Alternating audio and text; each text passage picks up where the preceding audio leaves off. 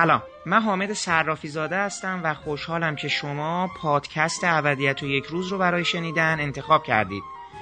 چهل و چهارمین دوره جشنواره فیلم تورنتو و شست و سومین دوره جشنواره فیلم لندن در دو ماه گذشته برگزار شدند و سینما دوستان فرصت این رو پیدا کردند تا بخش عمده ای از محصولات مهم سینمایی امسال رو در اونجا تماشا کنند. من در این برنامه و پادکست بعدی با آقای حسین معززینیا برخی از فیلم هایی که در این دو جشنواره موفق به تماشای اونها شدیم رو مرور کردیم که از شما دعوت می‌کنم در ادامه شنونده این بحث و گفتگوی ما باشید.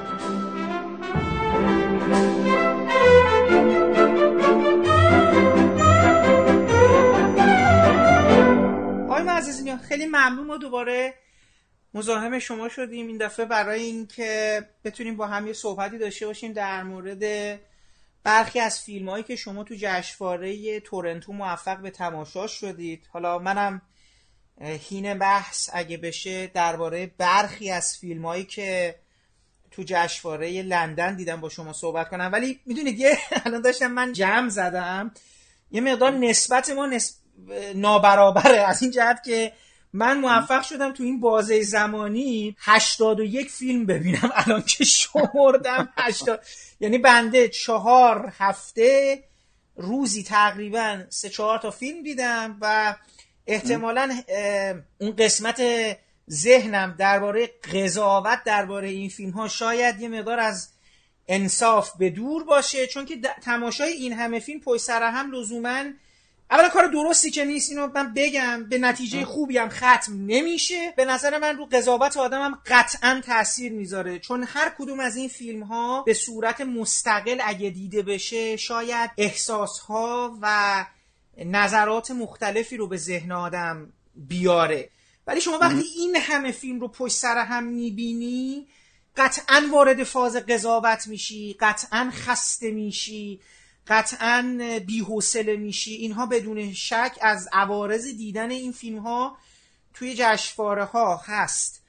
ولی اون قضاوته هم باعث میشه یه سری فیلم ها واقعا برات برجسته بشن. یعنی تو می‌بینی یه فیلمسازایی تو این همه فیلم وقتی یه کاری باهات می‌کنه که یه خود به قلیان میای یه خود به شور میای احساس می‌کنی حداقل چه چیزی دیگه تو رو می‌تونه تکون بده. بعد از مثلا یه مجموعه فیلم.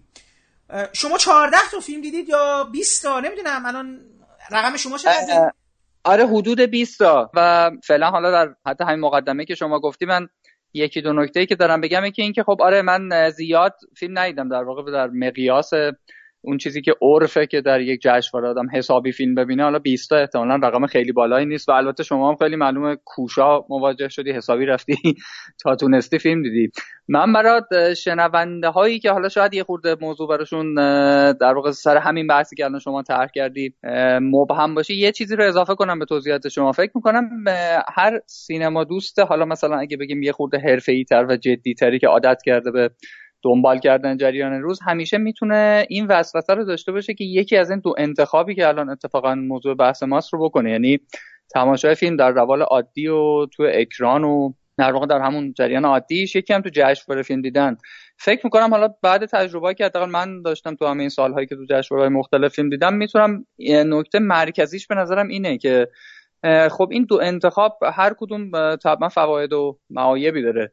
تو جشنواره فیلم دیدن حسن بزرگش مهمترین امتیازش اینه که آدم یه مقداری میشه گفت از جریانه هایی که در طول ماهای بعد روی فیلم ها غلبه می‌کنه و روشون تاثیر می‌ذاره دور میشه. یعنی مثلا حداقل تو چند وقتی من فیلم می‌دیدم فیلم ها واقعا بکر بودن هنوز. به نظر می‌رسید هیچ کس غیر از سه چهار مدیر جشنواره و حالا دو سه نفر نزدیکانش نمی‌دونن ما قراره با چی مواجه بشیم. و وقتی وارد سالن می‌شدیم و قرار بود مثلا فیلم جدید هانکر رو ببینیم فیلم جدید آلمودوار رو ببینیم یا حالا هر کسی رو واقعا یه اتفاق بود. یعنی اتفاقی که همه داشتن باهاش تو شریک می‌شدن. برای من لذتش همیشه تو این بود که خب حس می‌کردم خب الان من دارم اولین واکنش رو می‌بینم اصلا کاملا تو رفتار این آدما و حرفای بعد از فیلمشون. حالا دیگه می‌دونم استارت واکنش به این فیلم از کجا شروع شد رفت تا برسه حالا به جوایز آخر سال و نقدهایی که نوشته میشه و گزارش ها و مصاحبه ها و همه چی. برعکس همچین چیزی میشه این که آدم خب ببینه از روز اول اکرام فیلم شروع شد به دیده شدن و نقدها و واکنش ها و حرفای تماشاگرا تا برسه به جوایز که حالا دیگه تو این فاصله هممون می‌دونیم هزار اتفاق می‌تونه بیفته. اینکه مضمون اون فیلم چی باشه چه بحثایی سرش اتفاق بیفته. حالا تو این دو سه سال اخیر سازندگان اون فیلم یه وقت متهم به آزار جنسی نشده باشن از این پرونده ها نداشته باشن که اینام خودش شده بخشی از قضاوتی که راجع به اون فیلم میشه. و هزار تا اتفاق که اون وقت دیگه اونجا آدم نمی‌دونه که مثلا حالا اگه مثلا پارسال یه فیلمی مثل فرست من دیمین شزل اصلا دیده نمیشه و اصلا به کلی کنار گذاشته میشه ولی اون فیلم های دیگه ای که جایزه گرفتم مثلا گرین بوک در اون حد ستایش میشه و میره مثلا دیگه اصلا اسکار بهترین فیلم هم می‌گیره. خب اون دیگه میشه جریان بعد از نمایش و خیلی از اتفاقاتی که تو ماهای بعد میفته. اینه که فکر می‌کنم خب این دو دو مسیره دیگه و در واقع دو جور میشه با فیلم ها مواجه شد از این جهت. حالا الان من و شما داریم درباره یه مقدار وضعیت پیش از این حرف می‌زنیم. یعنی هنوز ما به وضع انتهای سال نرسیدیم و هنوز جوایز داده نشده نامزده اعلام نشده هنوز نمی‌دونیم واکنش نهایی چه خواهد بود. شما یه حج فیلم دیدیم منم یه حج و هر دوتامون هم تو جشنواره‌های نسبتا آخر سال دیدیم دیگه. در واقع جشنواره ابتدایی تر مثل کن. خب حالا هنوز به این فیلم های آخر نرسیدن. ما حالا فیلم های انتهای سال رو هم دیدیم. خب فکر می‌کنم الان می‌تونیم هم درباره این فیلم ها حرف بزنیم هم درباره اینکه یه مقدار میشه حدس هم زد. از این بازی های پیش بینی که ببینیم امسال چه خواهد شد و احتمالا کدوم فیلم ها تحویل گرفته میشن کدوم فیلم ها کنار گذاشته میشن و از توش خلاصه چی در میاد سال 2019 رو بعدها با چه فیلمایی به یاد میاریم؟ بله. یه نکته دیگر هم من خدمت شما بگم. ببینید الان هم که شما فرمودید من و شما در دو جشنواره فیلم دیدیم که تقریبا میشه گفت جشنواره جشنواره هاست. اینو آره، بارها بارها گفتیم.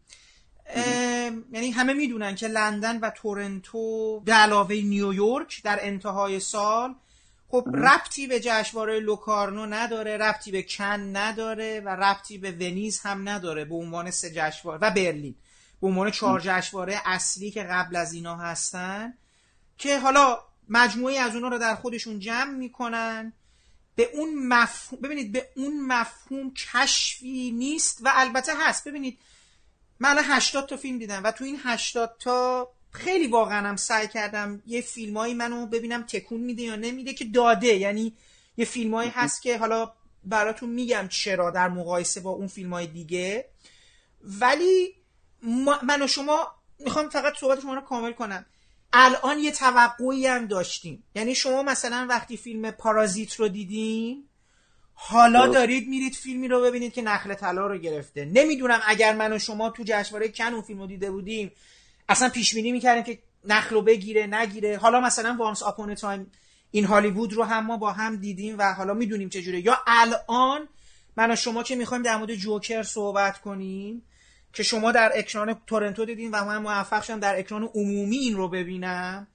بله. می‌تونیم حالا با فیلم های دیگه ای که حتی توی جشنواره ونیز اکران شده مثل قصه یک ازدواج که مثلا یا فیلم روی اندرسون که من ندیدم. شما دیدین دیگه. درسته فیلم روی من دیدم آره, آره. من دیدم. متاسفانه اینو مثلا برای جشنواره لندن نیوردن به طرز عجیبی. پارازیت هم تو جشنواره لندن نبود. من موفق شدم به صورت دانلود فیلم رو ببینم. می‌خوام بگم که می‌تونیم حالا حتی ن...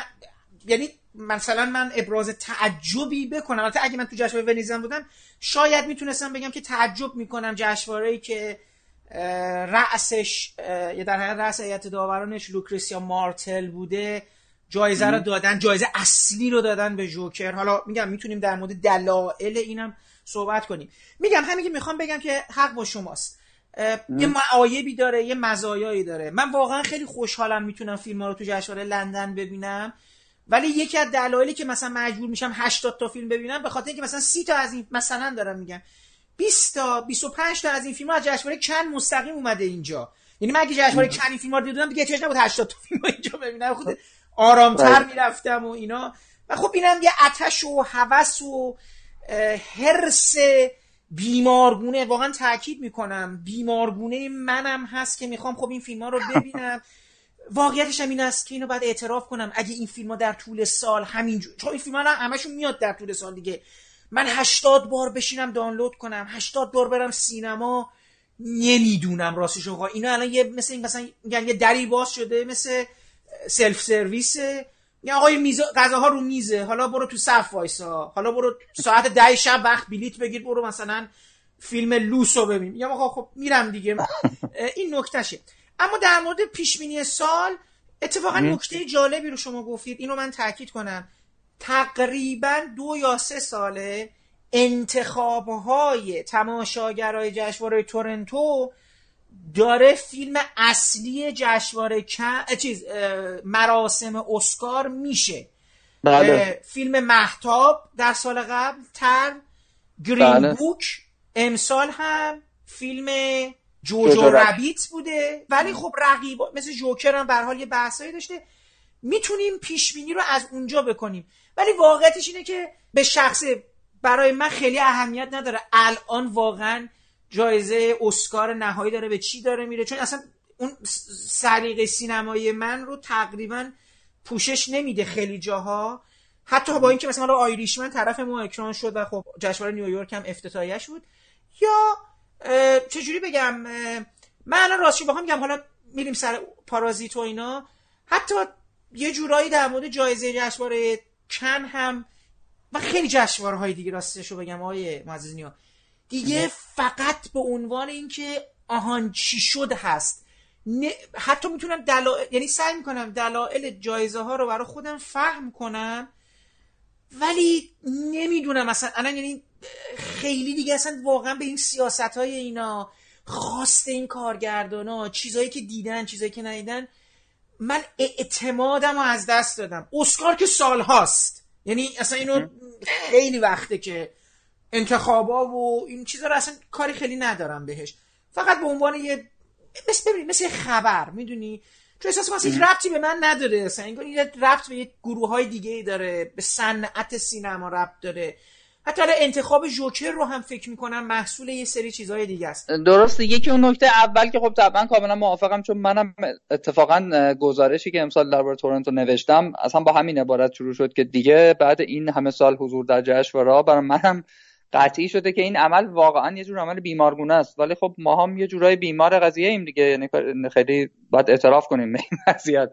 تو جشنواره فیلم دیدن واقعا کار غیر عادیه یعنی تصور این که آدم با این شتاب در روز این همه به خودش زحمت بده و خودش رو در معرض تماشا چندین فیلم پشت هم قرار بده. واقعا کار عادی نیست اصلا با هیچ تعریفی و تردیدی هم نیست که قضاوتایی که ما تو جشنواره می‌کنیم نمی‌تونه صد درصد باشه. یعنی ممکنه بعدها اون فیلم رو سه سال دیگه ببینیم و یه مقداری بالاخره تردید کنیم. هرچند که برای من راستش با این حال پیش نیومده یه فیلمی رو تو جشنواره مثلا عمیقا دوست داشته باشم بعدا ازش متنفر بشم یا برعکس دیگه به این شدت رخ نمیده. ولی در حال ممکنه خطاهایی داشته باشیم. یعنی این همیشه اتفاق میفته اما خب دیگه عادت کردیم دیگه به همون دلایلی که شما گفتید. درباره جوایزم آره قطعا من با شما موافقم تو کل این بحثا و حالا اصلا کلا هم بحث جوایز که خودش می‌تونه بحث جدای خودش باشه یه موقع دیگه اصلا بشیم دربارش حرف بزنیم. منم برام همین اتفاق افتاد یعنی حالا هم به قول شما خبر همین که یه چیزی فقط توش برام جالبه دیگه. بالاخره ماها این برامون کنجکاوی برانگیزه که خب مثلا کن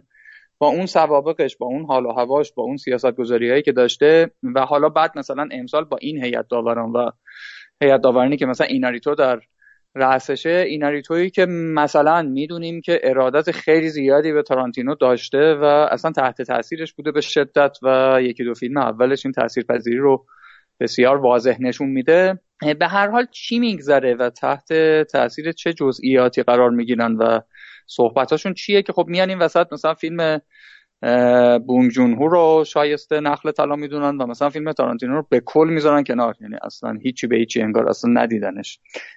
یا یا به قول شما مثلا یه فیلمسازی با وضعیت لوکرسیا مالتر میاد. مثلا توی ونیز جوکر رو در نهایت انتخاب می‌کنه. اینا بیشتر جالبه. یعنی قابل تحلیله برای اینکه بدونیم در سینما چه میگذره. وگرنه بله شکی نیست که این جوایز که طبیعتا نمی‌تونه نماینده سلیقه من و شما باشه یا اینکه بگیم چون این جایزه داده شده بنابراین حالا حتما یک کردیت قطعی هم نصیب اون فیلم شده. بدیهیه که همش قابل بحثه. من بیشتر گفتم فقط این پیش بینی ها شاید جذاب باشه. این رو که ازش بگذاریم. آره می‌خوایم وارد فیلم ها بشیم. ببینیم در واقع حالا نمی‌دونم با 80 تا شما و 20 تا من و بقیه چیزایی که رو پرده دیدیم با چه دسته بندی شروع بکنیم؟ شما پیشنهاد بدید بشیم فکر می‌کنم با این شروع کنیم که تو این بیستایی که دیدین چه جریان های فکری رو دیدین که داره غلبه می‌کنه؟ صادقانه بگم. بعضی وقتا میشینیم صحبت می‌کنیم میگیم جشواره ها مثلا الان دارن روی موضوعاتی انگوش می‌ذارن یا اونو دارن برجسته می‌کنن. مثلا میگیم مهاجرت. مثلا میگیم همجنس خواهی مثلا میگیم زنان. مثلا میگیم مسائل سیاسی. انگلیس برگزیت آمریکا ترامپ. حالا به قول معروف قربونش هم برم. همیشه یه موضوعی هست. مثلا الان ترامپ هست. شما هر فیلمی ببینید که یه رفتار بیمارگون دیوانوار بیمنطقه. متوجه هست این مخرب وحشتناکی هست. خب الان میشه ترامپ دیگه. این دوران ترامپیزم و مثلا اینه این این جهانش و این آدما. حتی مثلا تو فیلم اسکورسیزی که قرار بود سال 2009 ساخته بشه می‌تونی مثلا شخصیتی رو در بیاره که این چقدر می‌تونه معادل وضعیت سیاسی روزگار ما باشه. و فراوان فیلم دیگه. برای همین حتی نمی‌دونم که این تقسیم بندی کار می‌کنه یا نه. یعنی مثلا الان بیام ادعا کنم که بله واقعا تعداد فیلم هایی که داره روشون درشون یک رابطه ای همجنس, خواه... همجنس خواهانه داره برجسته میشه یا به چشم میاد خب زیاده. من واقعیتشو بخواین. الان نشستم تو این 80 تایی که من دیدم از 220 تا فیلمی که اینجا گذاشتن.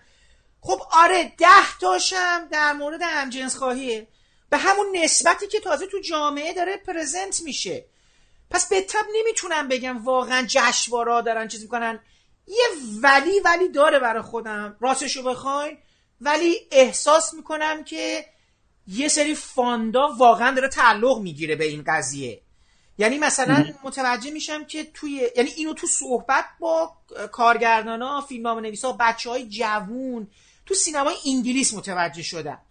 که میگن آقا ما میریم مثلا فیلم خودمون رو ارائه میدیم طرح خودمون رو ارائه میدیم میگن اینجاشو اینجوری بکن اینجاشو مثلا شخصیت رو سیاه بکن این شخصیت رو گنج بکن اینو بکن یه همجنس خواهی. متوجه میشم که نهایتا توی یه سیستمی مثل سیستم بریتانیا به یه تعبیری من اینو به دوستان می‌گفتم. می‌گفتم ببین این سیستم نمی‌ذاره تو فیلم خودتو بسازی. اون فیلم خودشو از تو می‌کشه بیرون.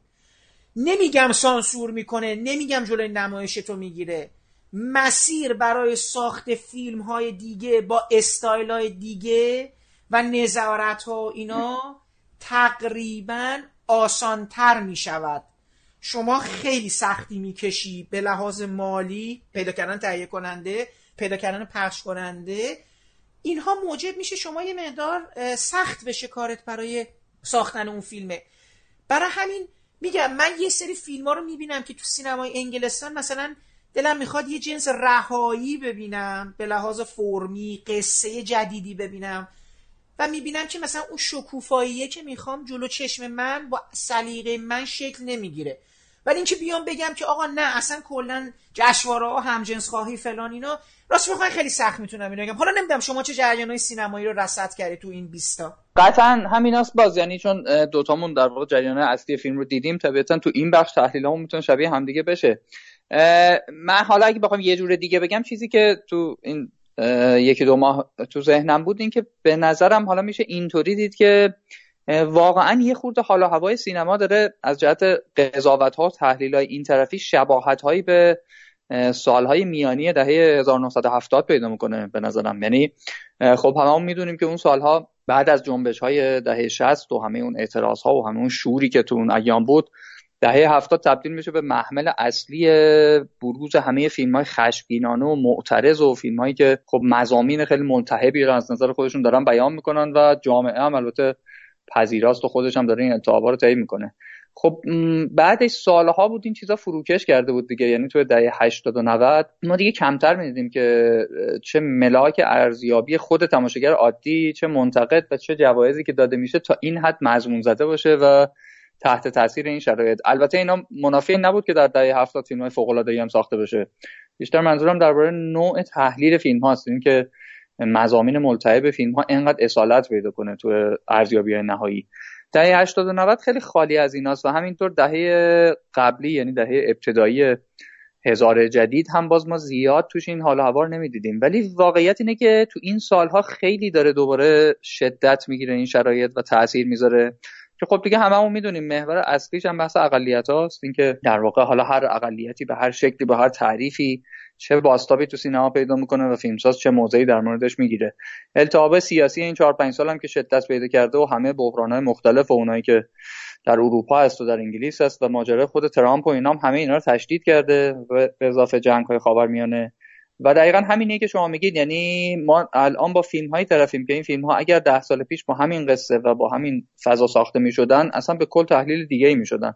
البته که از اون ور فیلم هایی داریم که حالا با قول همین وضعیتی که شما گفتی در واقع ممکن اصلا بهشون پیشنهاد داده شده باشه که یک مزامینی در فیلم بذارن یا نماینده های از اقلیت هایی بذارن. ما از این چیزا که تو سینما و تلویزیون این روزا فراوون می‌بینیم. من دائم خودم بهش برمیخورم و واقعا یعنی به محض اینکه مثلا شما تو همین سریال های پرتماشاگر یا فیلم های باز جریان اصلی می‌بینید به محض اینکه قهرمان ها شامل مثلا 8 9 نفر میشن قهرمان اصلی خب اصلا امکان نداره که یکی از این 8 9 نفر یکیشون بالاخره سیاه‌پوست نباشه یکیشون همجنس ها نباشه احیانا یکیشون اهل خاورمیانه نباشه. حالا بالاخره یکی از کشورهایی هم که درگیر جنگ بوده یکیشون یک زن نباشه حتما اگر هم حتی لازم نباشه تو اون ترکیب. از زنی استفاده بشه. این که دیگه اصلا کاملا رایت شده و شبیه بازی شده که همه دیگه قاعدش رو بلدن و کسی هم اصلا چیزی در موردش نمیگه.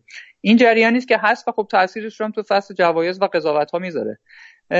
اما من فکر می‌کنم خب به شکل عجیبی حالا داره در محبوب شدن این فیلم ها بین تماشاگران تاثیر می‌ذاره. ببین الان مثلا همین منتخب های جشنواره تورنتو که بهش اشاره شد مثلا جوجو رابیت که رأی اول رو آورد من تو اطلاعی هایی که برای خود ما فرستادن چون من پرس جزئیاتش رو میفرستادن قید کردن که فاصله تعداد رأی این فیلم با بعدی ها خیلی کم بوده و فیلم بعدی همون قصه ازدواج همون مریج استوری نوابامبک و با فاصله کمی همین فیلم پاراسایت انگل مورد بحث ما همین فیلم نخل طلا برده. یعنی عملا این سه فیلم کم و بیش در یه رده قرار داشتن مثل اینکه جوکر با یه فاصله دیگه رده چهارم بوده. خب این جالبه این نشون میده که تو خود صفای جشنواره و اینا من دیدم که باز از فیلم انگل خیلی استقبال میشه تا این فیلم پارازیت در واقع هم در واقع تماشاگر زیاد داشت و هم دربارش بحث زیاد شد. خب فیلم اون طرف هم که نقل طلا گرفته و از اون ور می‌بینیم تو آی ام دی بی و جاهای دیگه هم بالاخره استقبال ازش بالاست و اصلا هوادار داره بین تماشاگرها حتی عادی هم هوادار زیاد پیدا کرده. خب من فکر می‌کنم قطعا این بی ارتباط نیست با اینکه من دیدم توی گفتگوهای داوران خود کنه گذشته تاکیدایی شده بود رو اینکه خب فیلم خیلی دیدنی بوده و رو ما تاثیر گذاشته و شیوه روایتش مثلا ما رو درگیر کرده و همه این حرفا.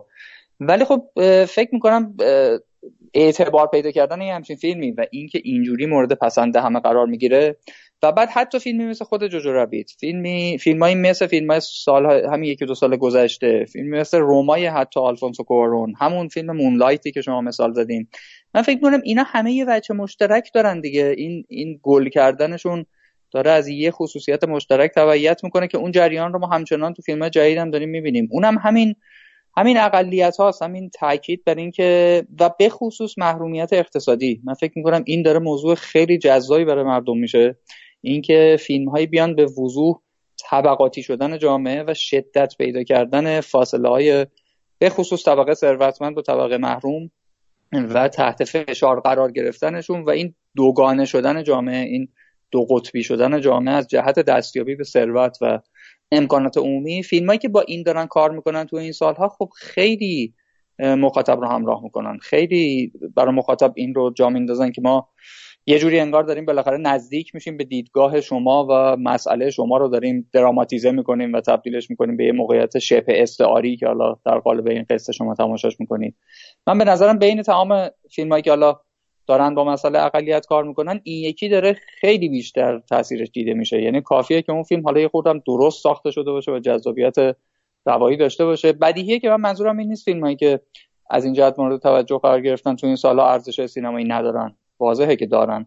اما به نظرم از طیف تماشاگر خیلی عادی سینما رو معمولی که اصلا زیاد به بحث تحلیلی کاری نداره تا داور جشنواره کن داره پالس مثبت میده به این حرکت عمومی سینما به سمت این نوع مزامین و بولد کردنش و خیلی دیگه شیرفهم کردن مخاطب. یعنی من به هر حال به نظرم فیلمی مثل همین فیلم پاراسایت انگل حیرت انگیزه که این میزان واضح می‌خواد مضمونش رو دیگه اصلا بذاره کف دست عادی ترین تماشاگر و این همه تاکید بر اینکه خلاصه یعنی چی و همه این موقعیت دلالت بر چه چیزهایی در دنیای بیرونی داره و اون وقت اینقدر مورد استقبال قرار می‌گیره. یعنی کسی مشکلی با این نداره که تا این اندازه فیلمساز علاقه داره مضمونی رو که حالا من و شما می‌دونیم تو فیلم های قبلیش به قدر کافی ترک کرده بود و تو خیلی از فیلماش این رو به شکل ظریفتر زیر داستان در واقع گنجونده بود. حالا تبدیل به لایه اصلی می‌کنه و با این حال اینقدر هم استقبال ازش میشه. من تصور می‌کنم سینما عملا داره یه دوره اینطوری رو طی می‌کنه در فیلم اصلیش و فیلم مطرح سال دوره که به درشتگویی و زمختگویی و اقراق و تاکید چند باره بر مزامین اینجوری اصرار میورزه و مخاطب هم دوست داره این رو و در عوض از فیلم هایی که یه مقداری ظریفتر دارن با این مزامین کار می‌کنن استقبال چندانی نمیشه. این اگه قرار درباره جریانی صحبت کنیم من به نظر فعلا یکی از مهمترین جریان های غالب اینه رو فیلم هایی که داریم می‌بینیم مطرح میشن و اسمی در می‌کنن که حالا فقط تهش بگم به نظرم حتی جوکر هم از این استثنا نیست. یعنی جوکر هم من فکر می‌کنم اتفاقا این توش هست و حتی اون استقبالی هم که تا الان انجام شده بی ارتباط با وجود همین لحن تو جوکر نیست. بله به نظر من خب این فیلم ها هر کدومشون دارن وضعیت موجود رو که البته ببینید نکته هم اینجاست این وضعیت وضعیتی نیست که الان تشدید شده باشه. ما سالها سالها مثلا در تمام کلا من چهل سالمه. واقعیش واقعا از اون زمانی که زیست کردن این فاصله طبقاتی تشدید شده تو کشور من ایران بوده تو انگلیس دیدمش تو فیلم های دیگه بوده و الان شاید چون واقعیتش اینه که رسانه ها شاید بیشتر شدن دق آدما دغدغه هاشون رو بیشتر فرق می‌زنن رسانه های اجتماعی نمی‌دونم الان چه ویژگی پیدا کرده ولی چیز یعنی نکته نیست که به نظر من محصول این دو سه سال اخیر باشه.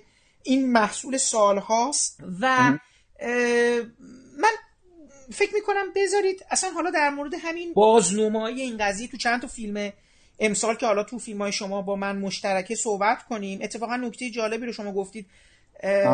نکته جوکر به یه معنا اینه که پیشبینی یا در حقیقت یه جور پسبینی داره می‌کنه که چگونه یه آدمی از کف از تحقیر شده ترین لایه های یه جامعه می‌تونه به یک ویران کننده بعدی تبدیل بشه. چیزی که ما اینو در مورد پاراسایت هم می‌بینیم یعنی با یک, یک وضعیتی موجب یک بحران یا فضای آخر زمانی در انتهای خودش میشه. من. می‌خوام بگم حتی به یه نوع دیگه این تو فیلم استیون سودربرگ هم هست. یعنی اونم توی به صورت حالا برخورد دیگه ای که داره می‌کنه تو فیلمی حالا فکرم ترجمه کردن رختشویی یا رختشوخانه که اینم داری می‌بینید در یه پرونده اقتصادی و تأثیری که داره این فاصله فاصله که طبقه یا دهک بالای جامعه با دهک پایین جامعه رخ میده.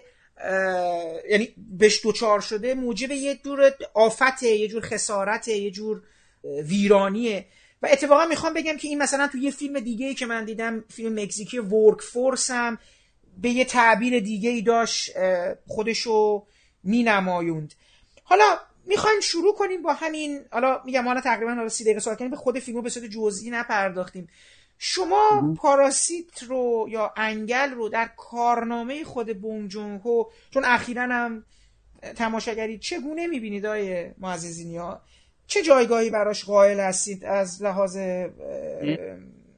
کاری که کارگردان تلاش کرده بهش برسه؟ آره آره خود این فکر می‌کنم مورد مناسبیه چون دیگه خارج از اختیار من و شما داره تبدیل به یکی از دو سه فیلم مهم امسال میشه و راستش من حالا از این پیش بینی های خورده بکنیم فکر می‌کنم تو حالا فقط نه اسکار اصلا به طور کلی تو جوایزی که خلاصه آخر سال اهدا میشه در محافل مختلف این فیلم من فکر می‌کنم جایگاه مهمی پیدا خواهد کرد با این همه محبوبیتی که داره پیدا می‌کنه. ولی بله من حالا اتفاقا اخیرا دیگه من همه فیلم های بلند بونگ جون دیدم غیر از اون فیلم توکیو که حالا یه اپیزودشو کار کرده بقیه رو همه رو دیدم و خب واقعا این فیلم یک حادثه عجیب و غریبی تو کارنامهش نیست. یعنی من خیلی فشرده بخوام بگم ما دو جریان تو کارهای این فیلمساز می‌بینیم. یک یه جنبه از دقدقه ها شامل بازی با فرم بازی با ژانر بازی با شیوه روایت و لحن میشه که خب از اولین فیلمش تا آخرین فیلمش هست. اینکه ناگهان ژانر عوض کنه ناگهان از یک موقعیت تراژیک وارد یک موقعیت کمدی بشه و در واقع با تنز سیاه حتی موقعیت رو پیش ببره و هی بین لحنها و ژانرها بازی کنه و ارجاع به تاریخ سینما بده. این که کاریه که تو همه فیلمهاش می‌کنه خوب هم انجام میده تو همین فیلم آخر همین کار کرده. از این جهت این فیلم آخر از این جهت البته فیلم کاملیه. فیلم قابل قبولیه و بیشک ارزش هایی داره و جذابیت هایی این توش بحثی نیست. اما از اون ور خیلی واضح تو بقیه فیلماش می‌بینیم که به شدت این قضیه اختلاف طبقاتی و از اختلاف هم گذشته. اصلا اون چیزی که حداقل من که اطلاعات راستش دقیقی از وضعیت اجتماعی کره جنوبی ندارم. نمی‌دونم خیلی درباش نخوندم. ولی اون چه که از فیلم های آقای بونجون به دست میارم دیگه اسمش اختلاف نیست. ظاهرا یک شدت فاصله ای وجود داره بین یک طبقه بسیار محروم طبقه ای که خیلی خیلی سخت به اولین امکانات زندگی دسترسی داره و از اون ور طبقه ای که خیلی دیگه رویایی زندگی می‌کنه و در موقعیتی که اصلا به کلی ارتباطی به شرایط زندگی اینا نداره. فاصله فاصله ظاهرا خیلی زیادی است تو فیلماش. اینو زیاد می‌بینیم و البته تو فیلمسازه کار فیلمسازه دیگه هم می‌بینیم. مثلا تو برنینگ لی چانگ هم در واقع ما یه همچین فاصله رو می‌دیدیم. این احتمالا خب حالا یک واقعیت اجتماعی است کاری به اونش نداریم. اما خب این فیلمساز همیشه تو این 20 سال علاقه به نمایش این داشته. حالا فکر می‌کنم تو این فیلم آخر شاید میشه گفت از همیشه داره شدیدتر به این اشاره می‌کنه و خیلی واضحتر و خیلی علنیتر. من راستش در مورد فیلم پاراسایت تا اونجایی تا دو سوم ابتدایی فیلم که در واقع این داره ترکیب میشه با بازی های روایی کارگردان مشکلی زیاد باش نداشتم. ولی اینکه دیگه وقتی ما در انتها کاملا دیگه فکر می‌کنم تماشاگر عادی هم متوجه شده که بله کل ماجرا اینه که حتی یک خونه لوکس قصر مانند اون خانواده در واقع ثروتمند داستان هم بالاخره یک زیرزمینی داره و هر خونه ای در اینجا یک زیرزمینی داره و ارتباط این زیرزمین ها با اون بالانشین ها و بنابراین ارتباط زیر دست های جامعه کره با اون بالا دستی ها تفاوت فقرا با اون بالایی ها اون بحث بو که بهش اشاره میشه و همه اینها تا رسیدن به اون سکانس مهمانی اون اندازه موکد میشه. اینکه اون وقت در یک سوم پایانی باز دوباره انگار همه اینها یه بار دیگه از ابتدا بیان میشه و بعد همون نامه پایانی پدر و همه تاکیداتی که روش انجام میشه دیگه حیرت انگیزه. یعنی برام عجیب بودش که چرا یه دفعه این فیلمساز علاقمند شده به اینکه حالا این مضمون رو انقدر معکد و انقدر دیگه درشت دوباره روش تاکید بکنه و میگم جالبه که اون وقت این اندازه هم برای تماشاگرها لذت بخشه و فکر می‌کنن که لازم همین میزان تاکید در واقع فکر نمی‌کنم که این فیلم از نظر جایگاهش تو کارنامه بونجون هو یک دستاوردی است که قابل مقایسه با قبلی ها نیست. قطعا قبلی ها در واقع نمونه با ارزشتری از این داشتم ولی من همینجا این اشاره که شما کردین رو کامل بکنم. ببینید در واقع ما می‌بینیم که این مضمون داره تو فیلم های مختلف مورد استقبال قرار می‌گیره. من حالا که بحث جشنواره شد مثلا فیلم سوزربرگ رو من موقعی که تو همین تیف دیدم تو جشنواره تورنتو وسط تماشاگرایی که خب بخششون هم آمریکایی بودن. اینجا خیلی از منتقدین آمریکایی هم میان در واقع تو این چند روز تورنتو و فیلم رو اینجا می‌بینن. خب تعنه هایی که فیلم به اقتصاد امروز آمریکا داشت اصلا همون شروعش که از ابتدا میگه اصلا این فیلم نیست درباره پول دیگه اصلا با بحث پول شروع میشه و خود بحث پولجویی. تمام تنهایی که به همین اختلاف طبقاتی به تمام همین جزئیاتی که الان باز توی حالا فیلم بونجون هم به شکل دیگه ای دستمایه قرار می‌گیره داشت فوق العاده با استقبال روبرو می‌شد. این تماشاگرا سر همه شوخی ها دست می‌زدن و اصلا لذت این بردن از همه مطلق هایی که خب معلومه بخشش هم طبعا به دولت فعلی هست و به شرایط امروز اقتصادی آمریکا. و بعد واقعا جوکر اون وقت کاملا مرتبطه با همین جریان جوکر. اینکه حتی صحبتش بود که تو بعضی از شهرهای آمریکا پلیس دخالت کنه تو وضعیت بعد از اکران فیلم. جدا بی ارتباط نیست. جوکر چرا میاد ناگهان در میان این همه فیلم های ابرقهرمانی که تو این سال ساخته شده همین فیلم های سوپر هیرویی که امسال داشتیم یه همچین لحن رئالی انتخاب می‌کنه و در واقع میاد یک داستان کامیک بوک رو تقریبا نزدیک می‌کنه به لحنی که اگه یه خورده دیگه پیش می‌رفت شبیه فیلم نورالیستی می‌شد واقعا. یعنی اون اندازه فانتزی زدایی کرده. تاد فیلیپس از پس زمینه داستان که واقعا فیلم در مقایسه با اون فضای فانتزی فیلم های معمول کامیک بوکی کاملا شبیه یک فیلم واقعگرای باورپذیره. و اینکه این اندازه اون وقت تاکید میشه برای اینکه این کاراکتر اگر این میزان تحقیر نمی‌شد اگر این میزان از نظر اقتصادی و اجتماعی تحت فشار نبود این طغیان اتفاق نمیافتاد. تا برسیم به اون سکانس ما قبل آخر که اینا شورش می‌کنن و دیگه اون فضای به هم ریخته ترسناک شهر رو می‌سازن که احتمالا همون هم باعث شده که خیلی هم سکانس شورانگیزیه دیگه. همون شاید باعث شده که بترس پلیس یا نیروهای دیگه از اینکه تماشاگرانی که احیانا خودشون هم طبقه می‌دونن با جوکر و فکر می‌کنن که درد مشترکی دارن حوض کنن بعد از دیدن این صحنه ها کارهای مشترکی در واقع تو خیابون انجام بدن. اینا اینا در واقع یه خط دارن دنبال می‌کنن راستش. یعنی این لذتی که داره به تماشاگر میده به نظرم از یه جنسه و به قول شما آره ظاهرا از نظر اقتصادی مثلا این سه چهار سال اخیر تفاوت بزرگی با ده سال قبل نکرده ولی اینکه این ایده داره انقدر به تماشاگر جدید لذت میده و اون رو تشویق می‌کنه به اینکه واکنش نشون بده. و اون وقت تفاوت معنادارش رو هم می‌بینیم. الان جوکر عملا از طرف تماشاگرها داره به شدت استقبال میشه. تو مثلا خود سایت آی ام دی بی می‌بینید که ریتش بسیار بالاست. ولی جالبه که حالا منتقدا در مورد این یکی دیگه اون شیفتگی رو که در مورد پاراسایت نشون دادن نشون نمیدن و حالا یه خود یه دو دستگی اتفاق افتاده. بعضی از همین مبالغه فیلم خوششون نیومده و دارن جلوش موضع می‌گیرن. اما من فکر می‌کنم این جریان محرومیت اقتصادی و تاکید بر وجود یک طبقه ای که به شدت از دسترسی به منابع ثروت و قدرت دوره فوق العاده داره مد میشه و فوق العاده داره محبوب میشه و تو همه فیلم ها داره تکرار میشه. خود رومای آلفونسو کوارون هم به نظر من نمی‌تونه این توش دیده نشه که در واقع در واقع از این جذابیت استفاده کرد. یا همون فیلم سبیل بورد که مارتین مکدانا ساخته بود باز اصلا دور از این نیست. یعنی اونجا هم تمام جذابیت ماجرا دوباره روی زنی بود که در این محرومیت داشت حمله می‌کرد به اون ساختاری که در واقع دسترسی اون رو قطع کرده بود. این یا حتی خود فیلم مونلایت که باز در واقع دو سال قبلش مورد توجه قرار گرفته بود اینا دارن روی این مضمون کار می‌کنن و واقعا این رو باید شاید بحث جامعه شناسی باید کرد که چرا تماشاگر تو این سالها اینقدر داره از این لذت می‌بره از این ایده. چند تا نکته در مورد پارازیت بگم چون واقعیتش بخوام فیلم دوست نداشتم به اون اندازه ای که باقی فیلم های بونگ رو دوست داشتم. حالا اینو من توی متنم هم گفتم. شاید در حقیقت حالا دارم شفاهی اونو میگم. ولی بونگ جونکو مثل یه سری کارگردان های دیگه که برای من شاید نزدیکترینش دویه گنتسف باشه فیلم است که دوربینش رو از روی شخصیت به یک دغدغه کلی شیفت کرده حرکت داده. شما فیلم های اولی این آدم ببینید قصه آدم با اینکه همشون پس زمینه سیاسی دارن. یعنی اصلا شک نداشته باشید. فیلم خاطرات قتل و مادر و میزبان تلاش هایی که در یک ژانرهای گوناگونی داره شکل می‌گیره به شدت بومی شدن به شدت وضعیتی یعنی اون کشوری که داره ازش میاد فیلم علمی تخیلی مثلا داره, داره یعنی خیلی کره ای شده است. متوجه است این فیلم هایی که قاعدتا آمریکایی هستن مثل یک قاتل زنجیره ای مثل وجود یک اون یک هیولا یا به حال یک قتل. مثلا یک فیلم جنایی جستجو برای قتل. فیلمایی که تو سینمای کره نبودن تا قبل از اون حالا یا به این شدت. و این آدم خیلی اینا رو به قول معروف لوکال کرد استقبال ها به خاطر همین شد.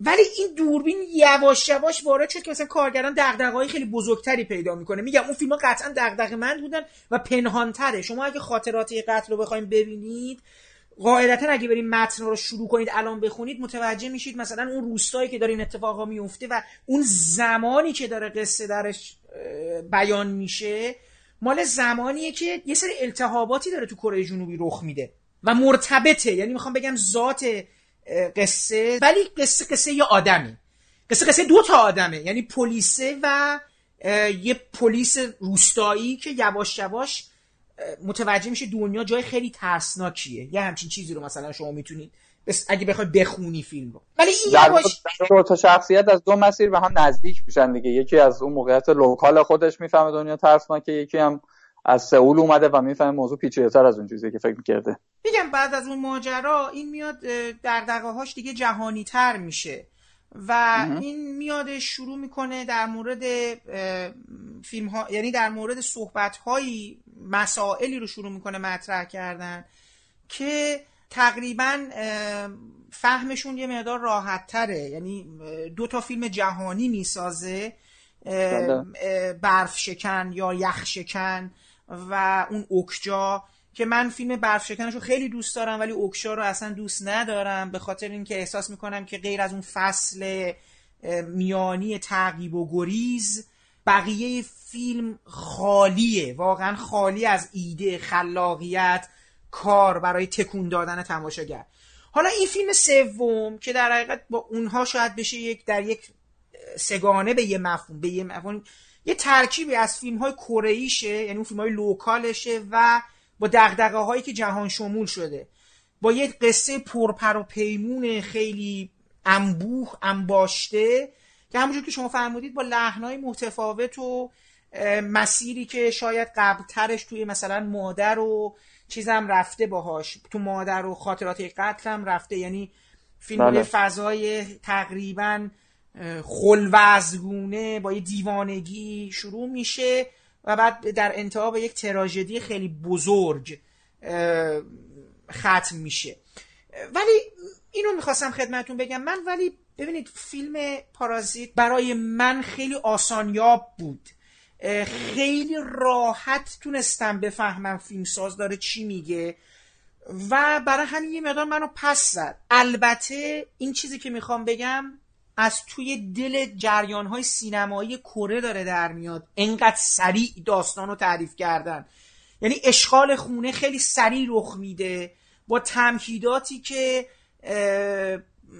شما هی پیش خودتون میگید خب اینا این خانواده اول خانواده پایین چرا چرا اینقدر مسیر کارش راحت رخ میده؟ چرا همه چی رو غلطکه؟ چرا اون بر هیچ مقاومتی صورت نمی‌گیره؟ بعد که به میانه می‌رسی متوجه میشی نه آقا اصلا قصه قصه اشغال خونه نیست یه چیز دیگه است. که من این فصل میانی رو اتفاقا خیلی دوست دارم. یعنی فصلی که دهک های پایین و پایین تر وارد یک منازعه ای میشن. اینجا اونجایی بود که من پیش بینی نمی‌کردم. ولی دوباره بعد از اون احساس کردم که فیلمساز یک آخر زمان طبیعی رو می‌ذاره درش انگار عقوبت رفتار گناهالودیه که اینا کردن.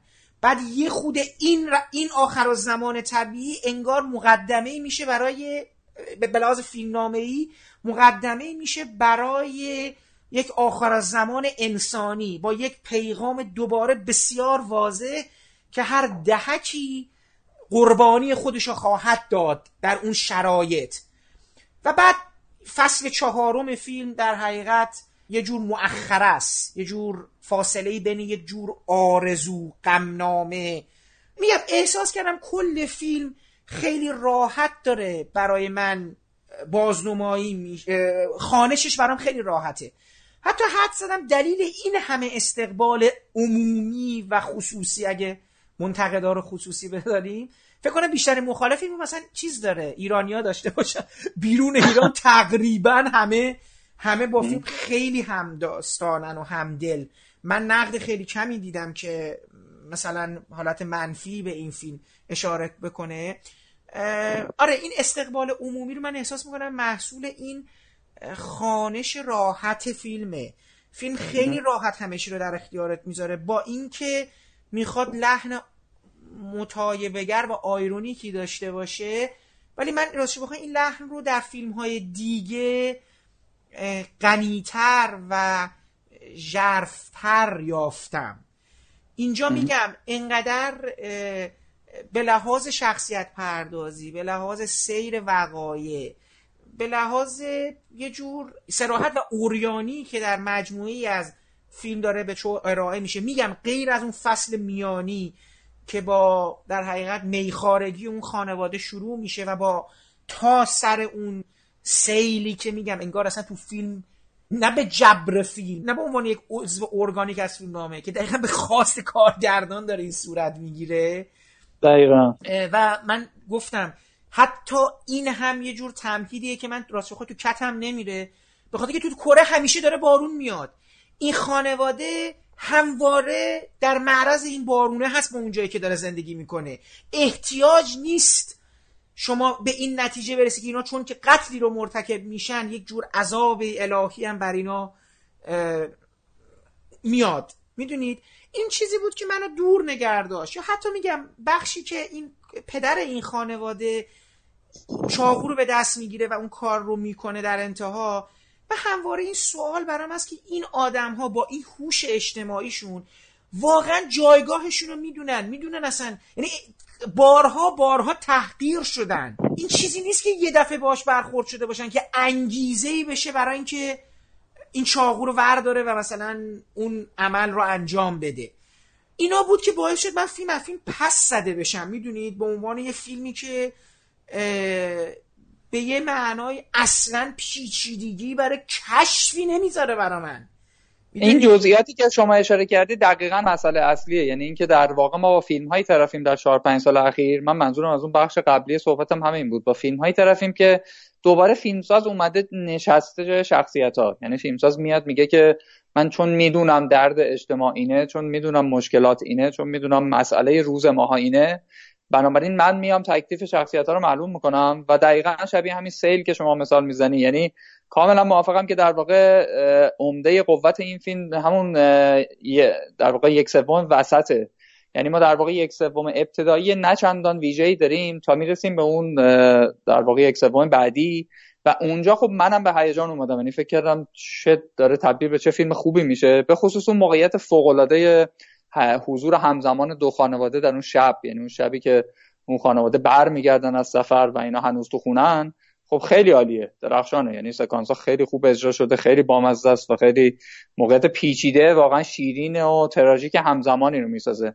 ولی منم در درست مشکلم همینه که از موقعی که اون سیل میاد و دیگه ما وارد یک سوم پایانی فیلم میشیم با تکرار ایده ها تکرار مضمون تکرار فرم و در واقع بازچیدن همه اون چیزایی طرفیم که یه بار دیده بودیم و کاملا همین نکته شما رو منم می‌خوام روش تاکید کنم. اینکه از اونجا بعد حس می‌کنه فیلمسازه که حالا اومده وسط و سرنوشت شخصیت ها رو در دست گرفته می‌خواد برسونه به نقطه‌ای که می‌خواد.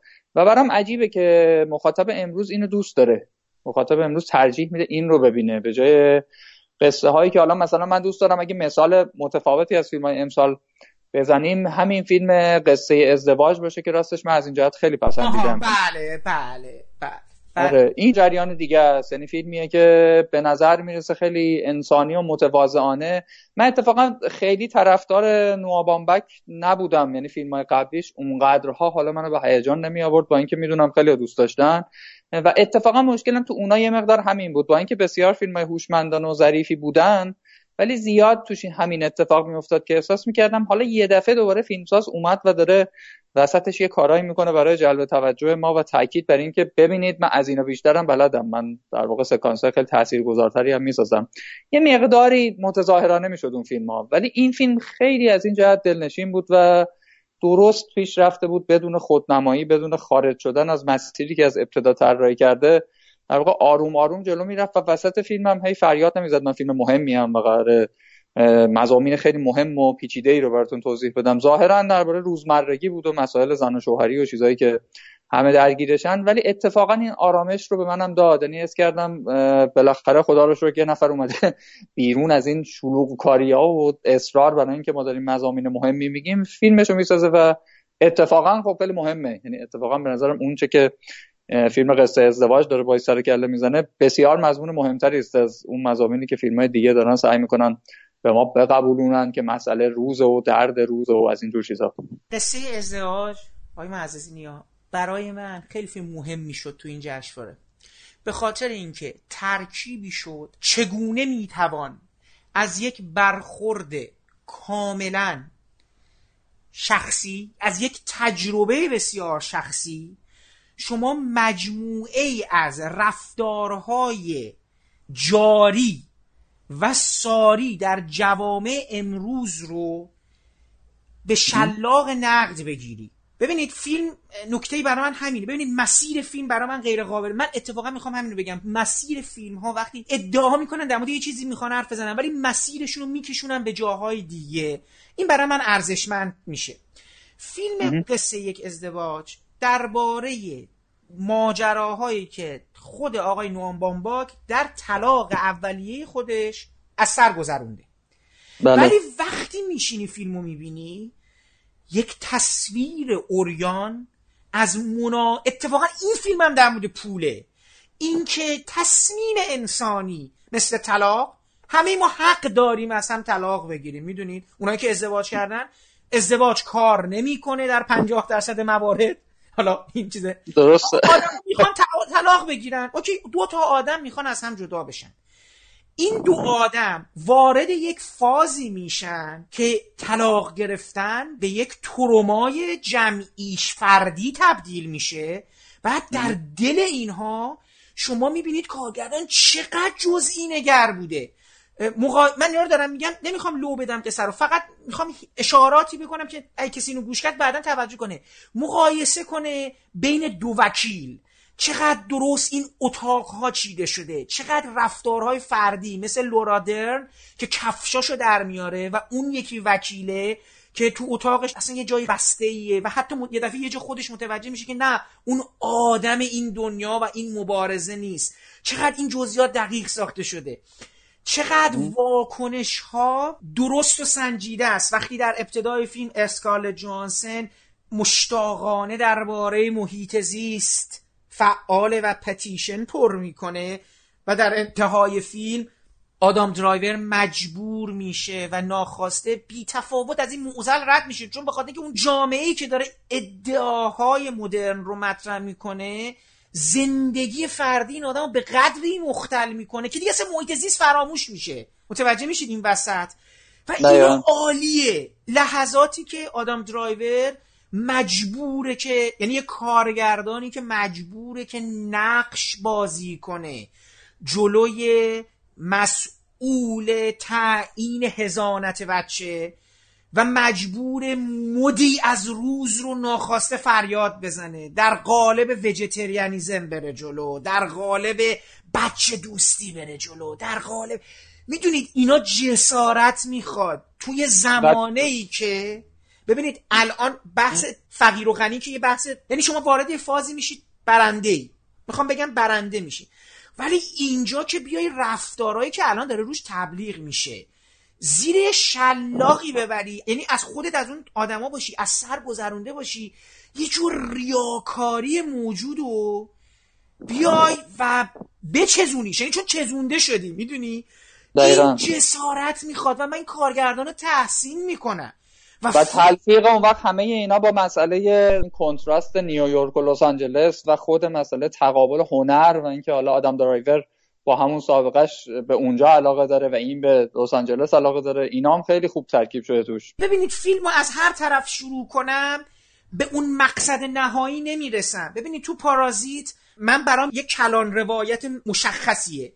کلان روایتش اینه. کره جنوبی که یک رونمای بسیار فوقالعاده داره اینو به عنوان یه فکت بیرونی میگم. کره جنوبی به لحاظ پیشرفت اقتصادی در دنیا دارم میگم در دنیا اصلا غیر قابل مقایسه است با هیچ کشور دیگه. رو نمودارهای اقتصادی که برید تمام کشورهایی که با کره جنوبی شروع می‌کنن خیلی جالبه. یعنی اصلاحات اقتصادی رو که شما در نظر بگیرید کره ترکیه ایران در زمان شاه برزیل آرژانتین تمام این کشورهایی که ما بهشون میگیم در حال توسعه و الان کره دیگه کشوری تقریبا توسعه یافته است و پنجمین اقتصاد دنیاست دیگه. مسیر بله. رشد اقتصادی که کره طی می‌کنه اصلا باور نکردنی و غیر قابل توضیحه. اقتصاددانان خیلی سخت می‌تونن توضیح بدن چی شد اینجوری شد. حالا کره جنوبی که حالا من سفرم کردم یه رونمای بسیار عالی داره. این رونمای بسیار عالی رو شما تو مجموعی از فیلماش می‌بینید. اگه فیلم ها رو ببینید همه توش کروات زدن کت و شلوار خیلی شیکه. می‌دونید؟ کم فیلمی فیلم زیاده ها کم فیلمی شما شاید نمایش داده بشه در مورد زندگی آدمای معمولی و این طبقه آدمای عادیشون. چند تا فیلم سازن که وارد اون حوزه ها میشن و اصولا اتفاقا همون فیلم ها مسکر جشنواره میره. وگرنه فیلم های خودشون خیلی لاکسریه به قول معروف تصویر آدما و زندگیهایی که دارن نمایش میدن. حالا کلان روایت پارازیت اینه. میگه این کشوری که دورنمای بسیار جذابی داره در درونش یه زیرزمینایی هست. بله. دهک میانی یا در حقیقت یه مقدار محروم جامعه تو اون زیرزمینه زندگی می‌کنه. اون خورده روایت میشه که در اون در حقیقت اون خونه اون خونه اعیانی رو در حقیقت در یک مقیاس کوچکتر شما کره بگیرید یعنی در حقیقت کره کوچک بگیرید و یک زیرزمینی که دوباره توش تعبیه شده. یعنی آدما دارن از همدیگه تغذیه می‌کنن و کشور وضعش خرابه و در انتها اوضاع خراب میشه. من می‌خوام بگم کیفیتی انسانی در این نمی‌بینم. می‌دونی بعد انسانی آنچنان نمی‌بینم. همه چی استعاریه. ولی فیلم نوام بامبا در مواجهه با مسئله یک طلاق ساده به نظرم کل روابط امروز دنیای ما رو هم به زیر اخیه می‌کشه. می‌دونید یعنی اینه که منو به وجد آورد در, در مواجهه با قصه یک ازدواج. دقیقا دقیقا همینجوری. یعنی همون همون ماجرای همیشگی که اصلا در تاریخ درام نویسی وجود داشته دیگه. اینکه شما اگر یک موقعیت ظاهرا ساده و معمولی رو خوب روش کار بکنی و همون با یک مضمون ظاهرا کوچیک پیش بری بدیهیه که اون درست پیش رفتن و درست انتخاب کردن مسیر اولیه از تو دلش همون مزامین کوهن الگویی و مزامین اساسی و چیزهایی که واقعا به نظر می‌رسه مهمترین بحث ها هستن رو در واقع استخراج می‌کنید و بهش می‌رسید. ولی برعکس دیگه اگه برعکس از ابتدا بخواید سراغ این نوع طراحی استعاری که به هر حال الان فیلم بونجون هم درگیرشه برید همین آدم رو اذیت می‌کنه من کاملا با این تقسیم بندی شما موافقم. یعنی اینکه آدم در نهایت تو این داستان ها احساس می‌کنه که خب حرف های بزرگی داره زده میشه ولی به آدم به مسابه آدم نگاه نمیشه. اون آدم خوب ارزیابی نمیشه و به همین دلیل من و شما حداقل با این سلیقه خودمون با آدم های فیلم پاراسایت درگیر نمیشیم. من درست بزرگترین مشکل خودم همینه. یعنی اصلا پیش از همه حالا این بحث پیچیده خیلی ساده حتی مثل تماشاگر معمولی بخوام خودم رو در مقابل اون فیلم قرار بدم. واقعا سوالم اینه که من دوست دارم میخورده دقیق تر بدونم که اون خانواده ثروتمند چرا پس انقدر ثروتمنده؟ چرا به این امکانات رسیده؟ چون از سر و شکل و رفتارشون بر نمیاد. می‌دونم که میشه توضیح داد از اینا زیادن تو دنیا ولی بدیهی ما فیلم ها نمی‌بینیم برای اینکه به پیش های همیشه گیون برسیم. من می‌خوام بدونم این آدمای مشخصی که این فیلم داره به من نشون میده از چه مسیری به این جایگاه رسیدن؟ و بعد اون حالا از این و این خانواده که ما باش وارد قصه میشیم چرا اگر یه همچین توانایی پیچیده تو تقلب و شارلاتان بازی داره. در موارد قبلی چه شکست هایی خورده و الان کجای ماجراست و آیندهش چیه و چرا در واقع از این قابلیت ها تو مسیرهای دیگه استفاده نکرده؟ و اصلا تقابل این دو خانواده از یک مسیری شکل بگیره که یه مقدار قابل درکتر بشه به عنوان کاراکترهایی که جدا از اون background اجتماعیشون به عنوان آدم های این فیلم هم برای من تعریف بشن.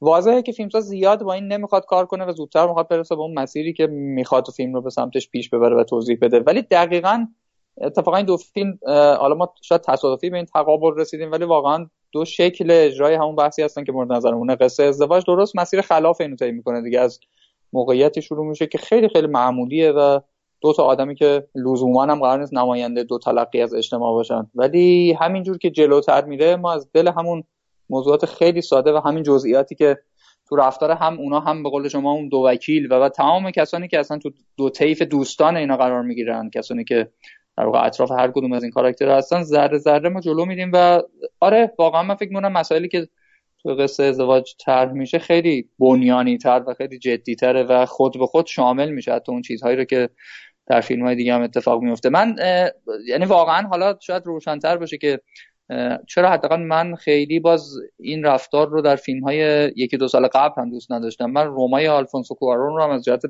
های بسری و نوع اجرا و کار با همه اون عناصری که در سینما بالاخره اهمیت داره بیشک ستایش می‌کنم و کیه که می‌تونه ستایش نکنه. این خیلی واضحه. ولی همین نوع تقابل باز چیده شده همین نوع تصمیم گیری در مورد این نوع مواجهه و کمتر وارد شدن به جنبه های انسانی شخصیت ها به نظرم باز اونجا اتفاق می افتاد و در فیلم های مشابه دیگه که این رفتار رو در پیش می‌گیرن.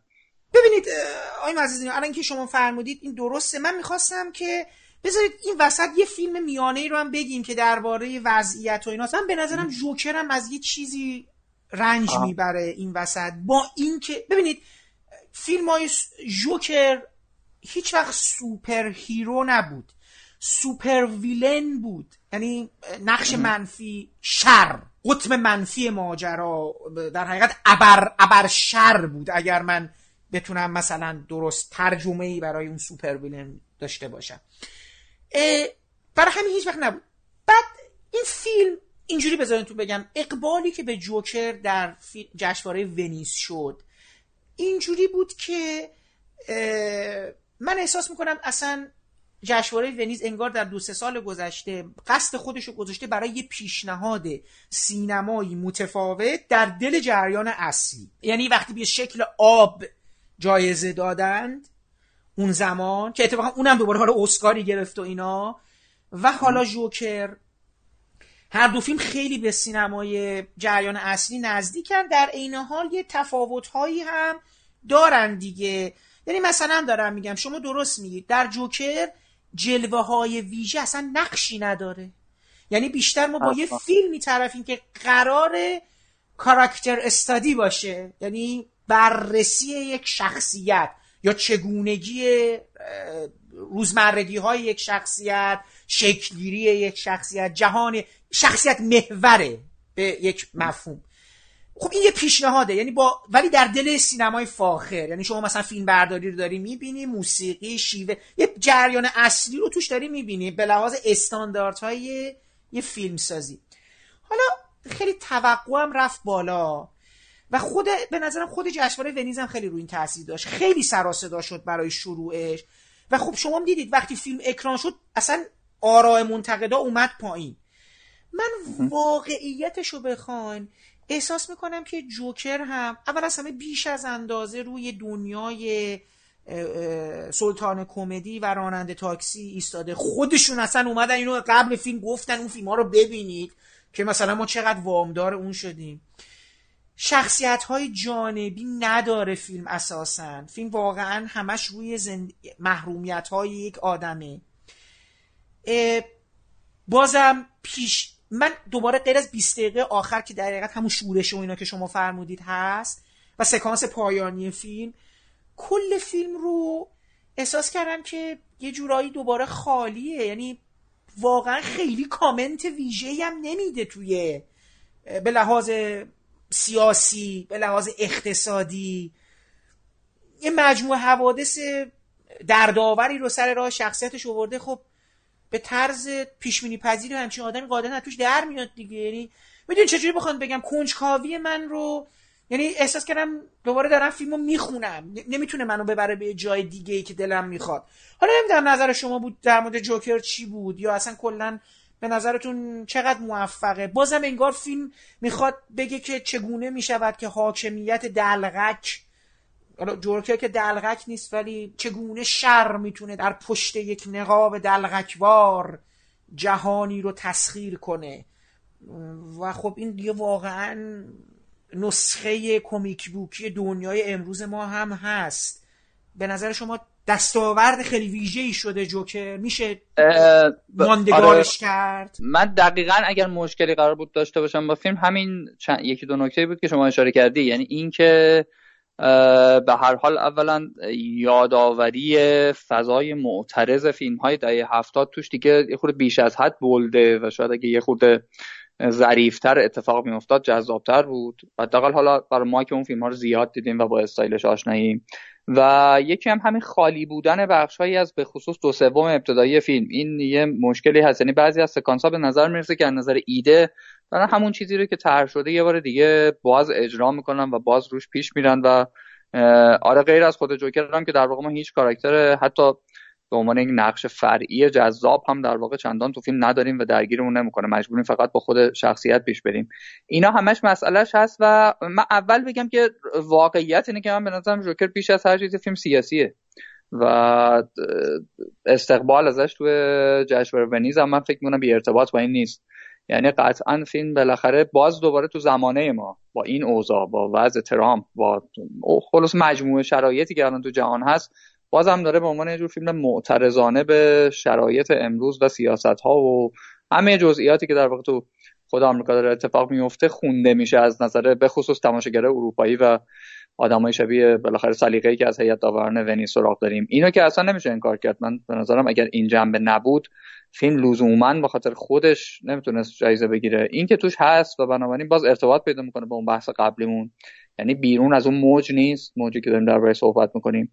اما اگه اینا رو پاک کنیم یعنی موفق شیم اینا رو بذاریم کنار.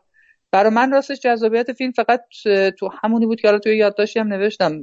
من حداقل موقع تماشای اول این برام هیجان انگیز بود که در سالی که ما به هر حال عادت کردیم که کامیک بوک ها تبدیل بشن به همین محصولاتی که مارول و دیسی دارن به ما تحویل میدن و به خصوص حالا سالی که خیلی تحت تاثیر بالاخره اونجرز بود دیگه. اونجرز با اون فیلم سوم که اون پایان بندی غیر منتظره رو داشت و بعد در سال جدید حالا به هر حال تماشاگرایی که اون جنس سینما رو دوست داشتن اینجوری هجوم آوردن و فیلم رو تبدیل کردن به پرفروشترین فیلم تاریخ سینما و اون نوع لحنی که خب حالا جالبه که دیگه الان که من شما داریم حرف می‌زنیم اون لحن اونقدر غلبه کرده بر اون نوع فیلم که اعتراض اسکورتیزی و کاپولا و بقیه رو هم موجب شده و همین بحثایی که داره تر میشه که خیلی حالا اونام بحث جالبی هم جای خود.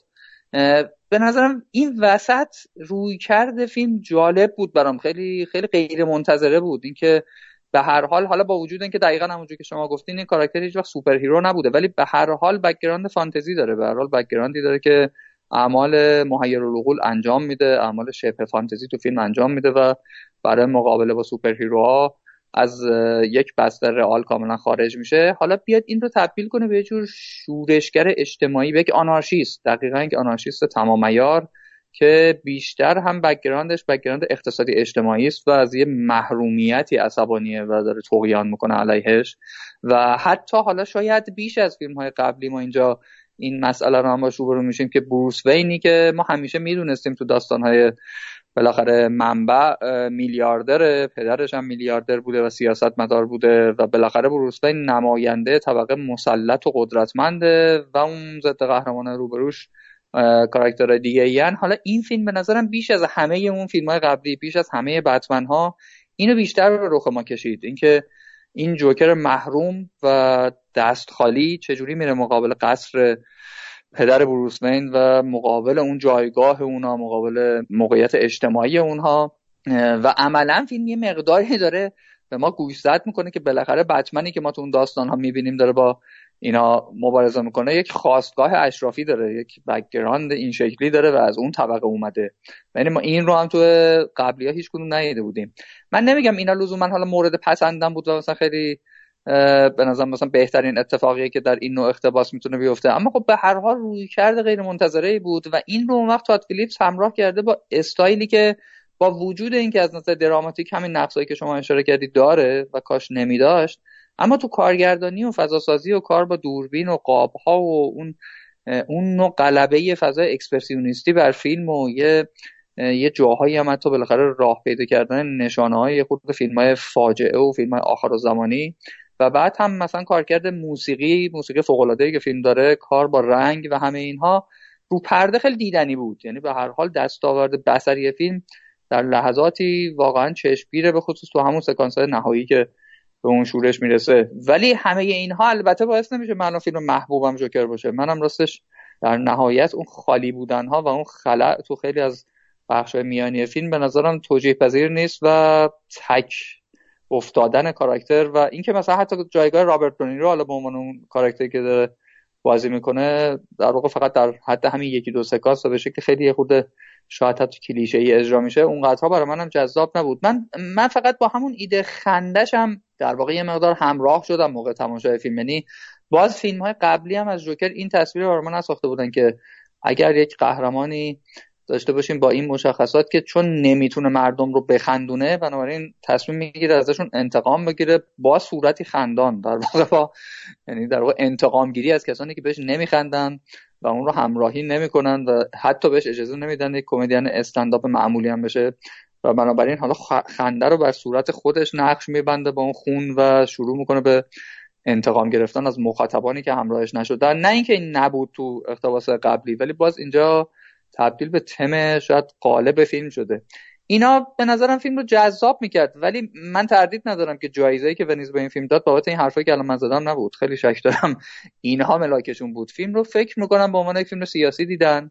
و فیلمی که خب بله دیگه کاملا آشکار همون من صحبتمون با همون اشاره به اینکه فیلم های دهه هفتاد لحنش امروز داره فیلم ها رو تسخیر می‌کنه شروع کردم و حالا اتفاقا دقیقا نکته همونه. یعنی جوکر به نظرم آگاهانه ناگهان میاد از فضای فیلم های فانتزی و فیلم هایی که با CG های فراوان و هزینه های پیچیده و special effect سنگینی مثل همین Avengers امسال ساخته میشن ما رو پرت می‌کنه به فیلمی که انگار داره در دنیای همون Taxi Driver و همه بقیه فیلم های معترضانه و خشمگین دهه هفتاد ساخته میشه ولی خب بالاخره امروز ساخته شده و درباره شخصیت هم هست به نام جوکر که ما ازش انتظار دیگه ای داریم.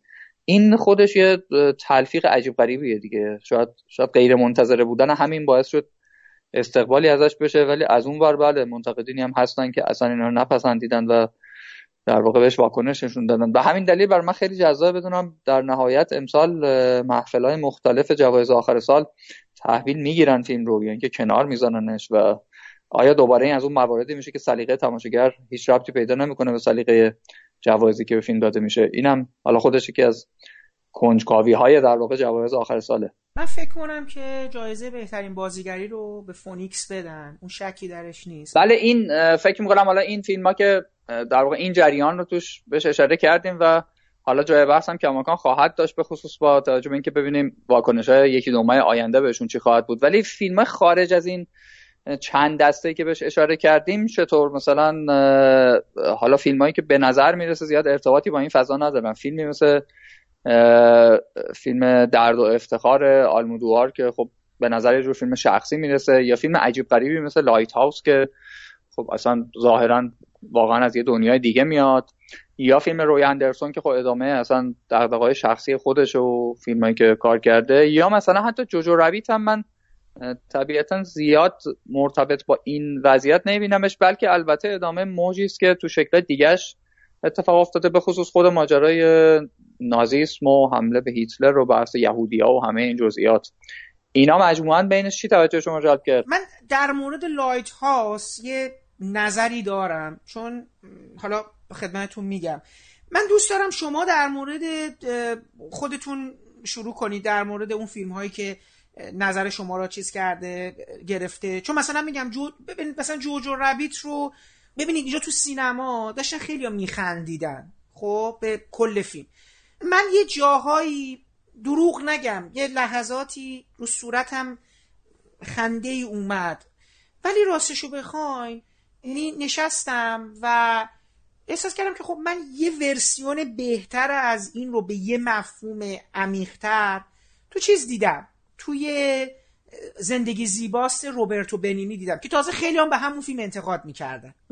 بله. حتی تبل حلبی گونتر گراس حالا به رمان و فکر کنم شلوندروف فیلم رو ساخته.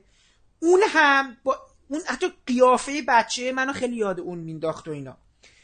حالا اینجا ببینید نمی‌تونستم فیلم اصلا یعنی راستش بخواین یه مقدار چرایی ساخته شدن فیلم رو بازم می‌تونم در خانش با دنیای امروز ببینم.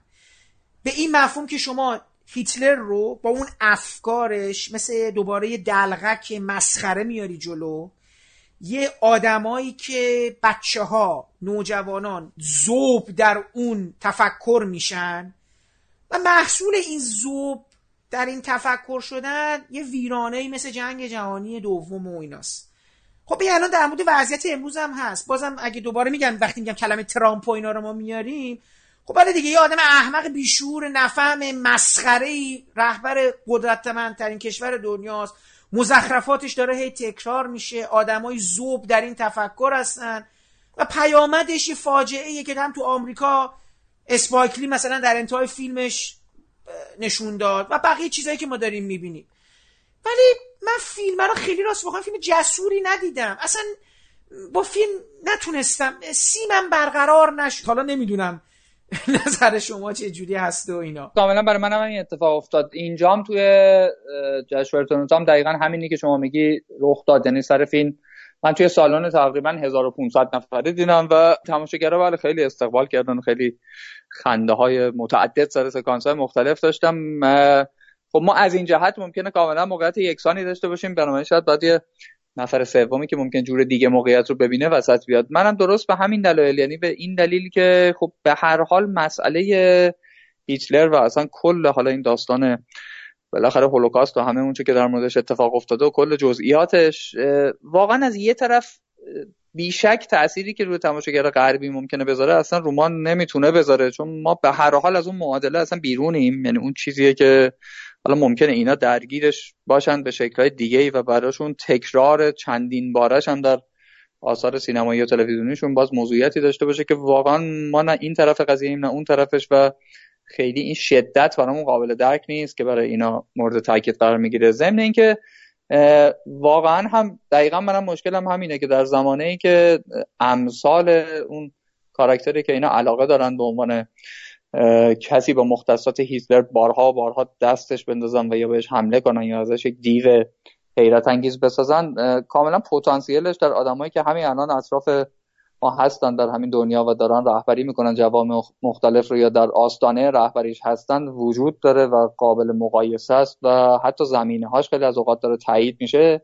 این نوع کاریکاتور ساختن و این نوع تاکیدهای شدیدی که هر سال توی چند فیلم اینا علاقه دارن ادامش بدن حداقل از نظر دراماتیک دیگه هیچ دستاوردی نداره. یعنی منم دقیقا در طول فیلم مشکلم همین بود که خب ما این زمینه شوخی با موقعیت و کمدی کردن موقعیت های تراژیک و بعد هم حتی ایده وارد کردن ایده فانتزی در دل این رو خب دیدیم دیگه تو زندگی زیباست دیدیم و خب به هر حال رابطه پدر پسری اونجا خیلی شباهت داره به رابطه پسر با مادرش در اینجا که اسکارلت جوهانسن نقشش رو بازی می‌کنه. و البته سکانس های خوبی هم هست یعنی چند سکانس از گفتگوها و شوخی هایی که بین پسر و مادرش ترتیب داده شده خب دیدنیه شکی در اینش نیست. اما چیزی چیزی واقعا متفاوت با اونای قبلی نداره. اون یکی دستمایه هم که مسئله نجات دادن یک یهودی یا چند یهودی در موقعیت های پیچیده است. باز دیدیم بارها از فهرست شیندلر گرفته تا نمونه های دیگه. خب اصلا با همین مضمون کار کردن. فیلم در واقع داره همه اینا رو دوباره تلفیق می‌کنه و حالا با وارد کردن یکی دو تا دستمایه فرعی. ولی جالبه به هر بر من خیلی انگیز بود به فیلم اول منتخب در جشنواره تورنتو تبدیل شد و راحته. ببین فیلم حتی به نظرم در شوخیش هم اونقدر فیلم راحت دیگه. در همین فیلم بله. اولم میشه. راحته. کل من حالا امروز داشتم با یکی دیگه بحث می‌کردم سر فیلم بونگ جونکو و اینا. گفتم ببین مثلا دارم میگم تصویر کاریکاتورگونه ای که لانتیموس تو فیلمی مثل دندان نیش ارائه بله. میده یا حتی وضعیت وخیم که توی خرچنگ داره نشون میده. می‌دونید خرچنگی موقعیتی داره در مورد آقا ما یه جنبش هایی داریم. یعنی اینجوری بگم آقا دنیای ما یه وضعیت احمقانه شکل گرفته که حالا تو فیلم خرچنگ میشه مثلا شما میری توی هتلی که باید خودتو چون که نتونستی یکی رو پیدا کنی باهاش ازدواج کنی یا باش همراه بشی بعد میری خودت چیز کنی. اگه تونست کسی رو پیدا کنی میشه وگرنه میشه یه حیوان. خب اصلا ایده ابزورد احمقانه است. وضعیت وخیمه. بعد وقتی که می‌خوای جلوی این وضعیت مقاومت کنی ایستادگی کنی وضعیت بیرون اینم از اون احمقانه تر میشه. اگه بخوام مثالش بزنم آقا کشور خود منه دیگه. کشور من و شما. آقا یه وضعیتی داریم که نمی‌تونیم حلش کنیم. اپوزیسیون اون وضعیت از این احمقانه تره دیگه. این که خجالت ندارم که اینو بگم که. خب الان من فیلم ولی می‌خوام بگم خرچنگ وقتی می‌خواد این ایده رو به تو ارائه بده خیلی سختش می‌کنه. با اینکه اون فیلمم کمدیه با اونم لحظات چیزی داره. راحت هر آدمی نمیپذیرتش. ولی Jojo Rabbit که اتفاقا جالبه. می‌دونی که رمانم اصلا جدی بوده. یعنی با کارگردان که صحبت کردن گفت رمان شوخی نبوده. این روی کرده شوخ تبعانه ای رو انتخاب می‌کنه برای روایت یک تراژدی. من احساس کردم که خب راحت دیگه. راحت داره ایده هاشو به تماشاگرش به خورده تماشاگرش میده. خنده هاشو واقعیتش بخوای راحت می‌گیره از چیز. من احساس نمی کنم من البته داشتم حس می‌کردم تو کفشم یه سنگی هست موقع تماشای فیلم. همش خودم رو جای این میذاشتم که اگه یه روزی روزگاری یکی بخواد در صدام همچین فیلمی بسازه. می‌دونید منطقه که دیکتاتور کم نداشته دیگه. صدام بله. نمی‌دونم بن سلمان اسد هر کی. پوتین اصلا دوروری حسابی چه؟ چه جوری ما اینا رو چیز می‌کنیم؟ کما که پارسالم البته این روی کردم روی کرده چیزی دیگه. پارسالم مرگ استالین رو شما اگه باشه یه وضعیت بسیار بله بله. انتقال قدرت با یه وجه حجوگونه ای روایت شده بود. حالا خیلی اعتقادن که جورج رابیت اصلا آنتی ستایره که من تو فیلم میفهمیدم یعنی چی آنتی ستایر یعنی فیلم حالا یه جور نمیشه گفت وضعیت رو داره حجو می‌کنه داره یک حجوی رو یعنی شرایط اصلا حجوگونه بوده ولی به جایی که تراژیک نشونش بده داره یه جورایی شوخ نشونش میده. شوخ نشونش آره. بله. این که هست خب بله. آره نمی‌دونم. منم من نمی‌تونستم با فیلم ارتباط یعنی نمیخندیدم. میگم فیلم بنینی برام چیزتر بود. یعنی فهم این که تو دل قصه می‌تونستم بفهمم چرا کارگردان مثلا اون رو کرد و چیز کرده دیگه که آقای پدری می‌خواد پسرش رو نفهمه جنگ چه خبره و سعی می‌کنه اوزار رو کاریکاتور بکنه. در که ما می‌دونیم یعنی اون فیلم برام چیزتر بود. خیلی با اینکه میگم خیلی به اون فیلم هم انتقاد شده. و بیرو در وایستی من به این این رو هم اضافه کنم که راستش همه این دست فیلم ها از جمله همین جوجو رابیت اگر اگر می اومدن همه این حجم رو و همه این نکوهش رفتار حالا دژخیمانه و جلادانه امثال هیتلر رو متوجه همه نوع بشر و همه اونچه که شامل هر کسی که در جنگ دوم قربانی شده می‌کردن راستش من راحتتر کنار میومدم تا مثلا این میزان قلزتی که خب مسئله یهودیا دوباره تو فیلم پیدا می‌کنه به خصوص این فیلم که دیگه خیلی فوکوس مثلا مسئلهش بحث جویش هست و کاملا مشخص. چطور ما می‌تونیم آخه این رو اینجوری نبینیم که بالاخره هدفی در ادامهش قرار قرار بگیره دیگه. یعنی طبیعتا این منجر به تشدید بالاخره تاکید بر مظلومیت خاص یهودیات تو این بحث استثنایی بشه. شکی در اتفاقات رخ داده نیست. فقط مشکل اینه که چرا ما باید بزرگترین تراژدی هایی که می‌خوام برای ما توضیح بدن جنگ دوم چیز هولناکی بوده و با یک دشقیم طرف بودیم رو نمی‌تونیم بالاخره در یک مورد هم ببینیم معطوف به کل بشریت و کل اتفاقی که در اون جنگ رخ داده میشه. این این تکرار چند باره این راستش الان من مشکل بیشتر سینمایی یا راستش نه مشکل سیاسی تاریخی. مشکل هم اینه که از نظر دراماتیک ما تا چند دفعه باید داستانهایی رو ببینیم که مرتب این وضعیت ترسناک و مهیب آخرش به اینجا برسه که به هر حال یهودیا قربانی این وضعیت بودن. این تکرار واقعا دیگه خسته کننده شده راستش و به جای اینکه یه مقدار ملایم بشه داره شدت می‌گیره. یعنی جوجو رابیت دیگه اصلا فقط فوکوسش رو همینه و تاکید رو موقعیت سخت یک سری جوییش تو این داستان. حالا پس اجازه بدید اینه که شما گفتید منم پس تجربه خودم رو از تماشای فیلم پینتد برد بگم. چون به نظر من شما رمان رو خوندید و فیلم رو ندیدید بله. ولی فکر می‌کنم با چیزی که من می‌خوام شما بگم حداقل شما برای خودتون تصویر سازی کردید. ببینید من راستش رو بخوایم فیلم برام به لحاظ کارگردانی و یه جور می‌تونستم قدرت یه کارگردان رو در میزانسن در تصویرگری در تاثیرگذاری ببینم. اما این فیلم دقیقا نقطه مقابل جوجو ربیت قرار می گرفت شما تصور بکنید من دو ساعت و نیم انواع و اقسام بلایای انسانی رو قصاوت انسانی رو تماشا کردم به داشتم برای دوستان تعریف می‌کردم. گفتم ببینید آخرش میگم خب که چی؟ خب که چی یعنی اینکه من همین تعبیری که شما دارید میگید من می‌دونم این جنگ جنگ وحشتناکی بوده. من می‌دونم تمام انسانهایی بهایی پرداخت کردن. فیلم مثلا فضای آخر و زمانی پیدا می‌کنه. متوجه هستید که من الان. راستش رو بخواین اینم بگم که تو پرانتز من واقعا نمی‌دونم آیا آدم ها در زمان جنگ جهانی دوم اینجوری شدن یا نه.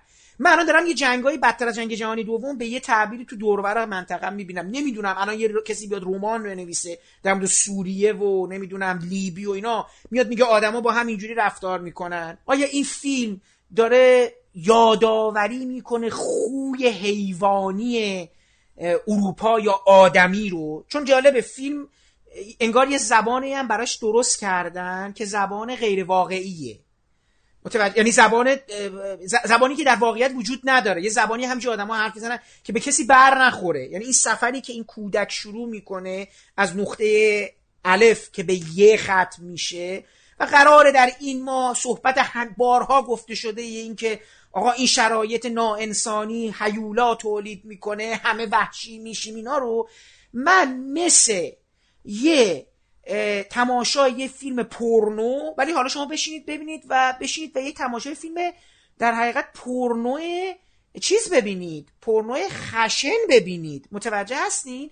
یعنی اینکه من باید هر سکانس به سکانس شیوه های مختلف قصاوت رو ببینم.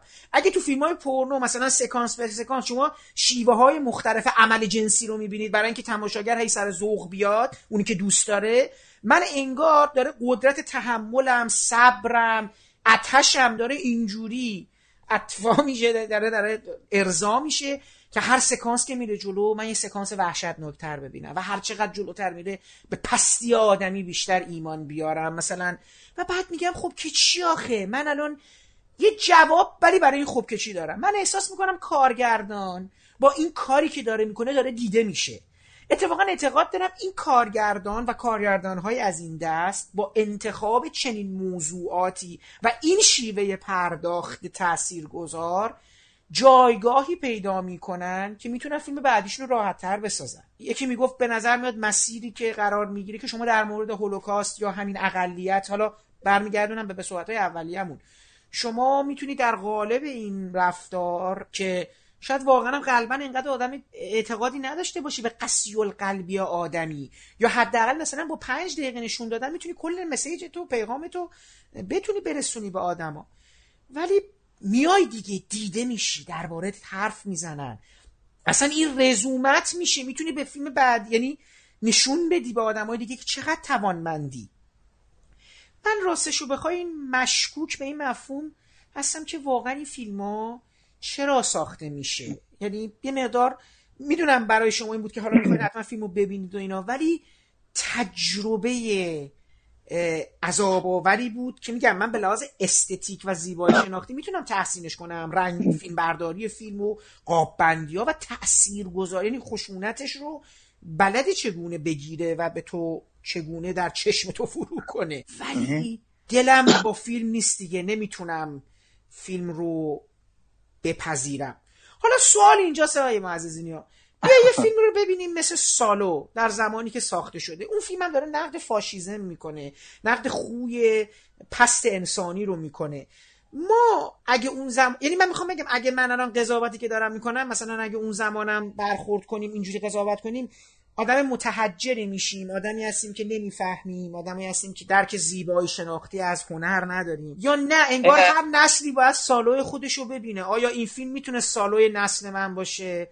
نمی‌دونم این سوالو دارم. حالا یه سوال که خودت تو دل این بحث می‌خواستم بپرسم. راستش سوال درستیه من از موزه حالا خودم یعنی تصور خودم بخوام توضیح بدم. حداقل من راستش مشکلم این شده که این جنس فیلم ها فیلم های از این دست و حالا حتی اون فیلم قبلی هم که داشتیم دربارشون صحبت می‌کردیم آخه تفاوت هایی با موقعیت فیلمی مثل سالو پیدا کردن اونم اینه که این فیلم ها از مرحله ای که ساخته شدن و هنوز در معرض قضاوت مخاطب حرفه‌ای یا مخاطب عادی هر چی اصلا قرار نگرفتن دارن وارد جریان پروپاگاندا میشن. یعنی مثلا همین فیلم Jojo Rabbit حالا مثلا background ش اینه. من اصلا این فیلم مثلا در ابتدا فیلمی نبود که بذارم تو فهرستی که اصلا باید برم ببینم. یعنی وقتی مثلا دربارش خوندم قبل از جشنواره همه ما یه تحقیقی می‌کنیم ببینیم خب چیا رو ببینیم چیا رو نبینیم دیگه. این فیلم خب تو جشنواره دیگه هم که شرکت هنوز نکرده بود و مثلا موضوعیتی برای من نداشت. ولی جشنواره تورنتو یک مدیر اجرایی داره که در واقع هر سال برای کسایی که کارت پرس می‌گیرن توصیه هایی میفرسته. من دیدم مثلا تو توصیه سه فیلم مورد نظر ایشون هست. این فیلم و دو فیلم دیگه. و خب مثلا چون سالهای پیش مثلا روما هم جزو فهرستاش بود و خیلی تاکیدهای دیگه سالی دو سه تا توصیه به اصطلاح داره. دیدم خب باید فیلم رو دید دیگه یعنی حد زدم برای فیلمی که گل می‌کنه وگرنه این همینجوری نمی‌گفت. و اون وقت وقتی که میریم مثلا خود ما وقتی میریم تو سانس اول نمایش جشنواره تورنتو میشینیم خود ایشون و بقیه مدیران میان و مثلا بکگراندی هم میگن که بله مثلا ما 20 روز پیش این فیلم رو یا دو ماه پیش این فیلم رو همینجا تو همین سالن دیدیم همون موقع فهمیدیم که با فیلم بزرگی طرفیم فیلم مهمی است و چه و چه و چه. در واقع یک فضایی هم براش می‌سازن و عوامل رو هم میارن و می‌برن و همه اینها. ببینید تو فضایی که در واقع خود جشنواره خود آدمهایی که قرار بالاخره یه مقداری از زیبایی شناسی سینما هم دفاع کنن از خود سینما هم دفاع کنن تو سالهای اخیر می‌بینیم پیش از اینکه فیلم ها اصلا بخوان در واقع برای ماها نمایش داده بشه که تازه قرار نمایش اول رو ببینیم. این فضا ساخته میشه و حالا تازه می‌تونیم بریم عقبتر. شاید اینا از همون مرحله تولید هم همونجور که شما مثال زدید در سینما انگلستان حتی حمایت های تو هم مرحله تولید هم اتفاق میفته. بنابراین با جریانی طرفیم که این جریان داره اصلا پیش از اینکه ما بخوایم قضاوتی بکنیم و تماشاگرای بعدی تصمیمش رو در مورد فیلم ها می‌گیره و این فیلم ها ساخته میشن. فکر می‌کنم مثلا همچین چیزی و همچین جریان هایی که بعدم اون وقت تو جشنواره حمایت هم میشن و جایزه می‌گیرن و بالاخره در موردشون موج تبلیغاتی هم راه میفته مثلا خیلی موضع ما رو متفاوت می‌کنه با فیلمی مثل سالو که خب می‌دونیم پازولینی یا امثال اون اصلا تو فضای دیگه اون فیلم رو میساختن و همچین شرایطی لزوما نبودش موقعی که داشت فیلم ساخته می‌شد. حداقل من خودم این تفاوت برام هست. یعنی ترجیح میدم اگه چون این فیلم هایی ساخته میشه احساس کنم با یک فیلم صادقانه طرفم. یعنی فیلمی که فیلمساز خودش بالاخره دلش می‌خواد این کار رو بکنه می‌خواد مبالغه درد فیلمساز این بوده به, به سالو منتج میشه. یعنی ما اصلا مسیر کارنامه چیز رو ببینیم مثلا پازولینی رو ببینیم در یک بازه زمانی متوجه میشیم که دغدغه‌ای داره که شاید مثلا اوجش مثلا تو سالو هم خودش رو بروز بده و اصلا یه حساسیتی داره. من همین شاید تنها چیزی که بتونم بگم اینه که شاید در این زمانه یه برخوردای از جنس یعنی نمایش و ساخت فیلم های از جنس پینتد برد پرنده رنگ شده. واقعا دل فیلم ساز و این که چی رو می‌خوای برای من عرضه کنی؟ چه حرف تازه ای رو می‌خوای بزنی؟ اساسا یه سوال اینه که خب سالو یه بارم ساخته شده. تو دیگه چه چیزی می‌خوای اضافه کنی؟ و چه چیزهایی رو قراره برای من جلوگر بشی؟ من مشکوکم. و موزم رو هم شاید باید اعلام کنم راحت. چون اصلا شاید آدم ها شاید خجالت بکشم اصلا نمی‌دونم واقعیتش که الان منتقدا دارن چه جوری با بعضی از فیلم ها برخورد می‌کنن و اینا. قطعا فیلم تکان دهنده ایه ولی میگم تکان دهندگیش مثل خیلی فیلم های دیگه است.